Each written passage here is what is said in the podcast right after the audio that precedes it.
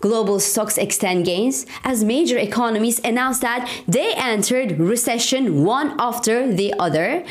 Now, on the other hand, the US dollar retraces its early week gains ahead of today's PPI update as bulls and bears are fighting to keep oil prices in one or the other side of the 200 day moving average as the IEA says that supply remains ample as demand slows. So, welcome to Swissquote's daily market talk and happy Friday.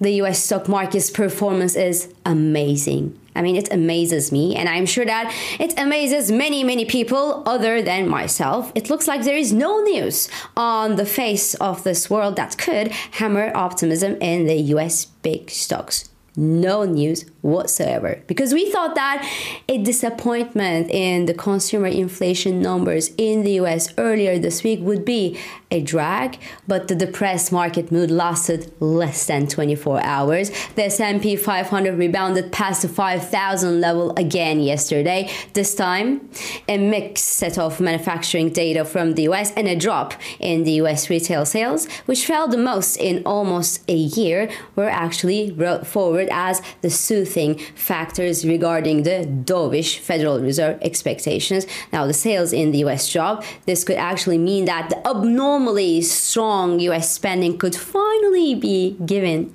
in, and that will obviously pave the way to earlier rate cuts from the Federal Reserve in the US than otherwise. But you know what? Uh-huh. Yeah, right. And if they had remained strong in January, we would have just said, oh, the US economy will absolutely guarantee a soft landing, and that's really good. And the latest disappointment in the US disinflation was just a blip, and the Fed will be cutting the interest rates, the growth will be big, and then the inflation will go down. So let's continue to buy stocks. So this is where we are right now. I mean, really, we are at a point where the economic data becomes, well, meaningless almost. Whatever the data says, whatever the data prints, the US stocks find something positive to keep this rally going.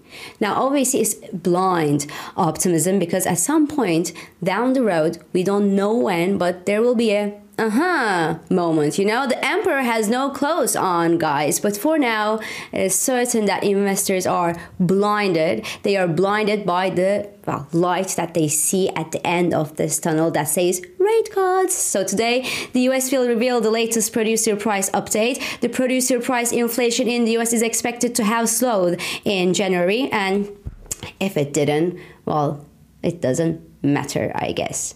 Now, what's more interesting in all this is that, well, we know that the US growth has been very resilient last year.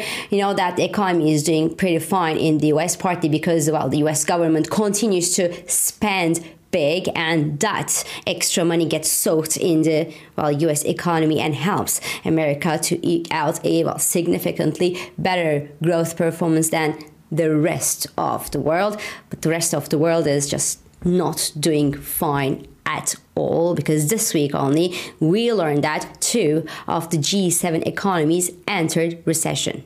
Japan and the UK entered recession. Now, Japan lost its spot of the world's third biggest economy to Germany, while Germany itself is in the process of losing its own status as the European growth engine, leaving Europe, well, without a core really without a strong core. And when you look at the GDP growth per head in the UK, well, the recession, some call it recession in the UK, started two years ago.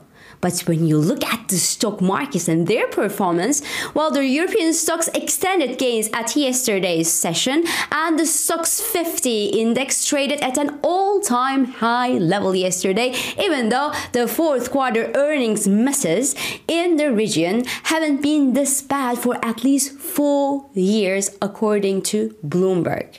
And well, the Japanese Nikkei index is closing in on a record high as well. The index is now trading at a spitting distance from the highest level since 1990s and that despite entering recession in the second half of last year.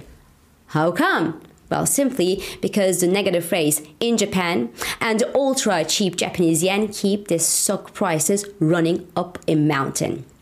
but but obviously we know that the global stock markets are not breathing on their own at this high altitude and if you pull the central bank's oxygen support well parts of the market and parts of these markets should come down tumbling but don't worry, it's just a thought. No one will be pulling the rug from under the feet of investors or the stock market, so you shouldn't be worrying about that. We know that even the big shorts, Michael Burry is, well, no more short the chip stocks or no more short any stocks at all. We also know that, well, Warren Buffett sold a bit of his Apple shares, but he's got a lot of these Apple shares, and the company is feeling the pain of slowing China and the tensions uh, that are rising with China, and that Warren Buffett prefers to increase his stake in energy companies like Exxon and Chevron instead. But Apple is trying to stay in the AI race, and it announced yesterday that it's nearing the completion of an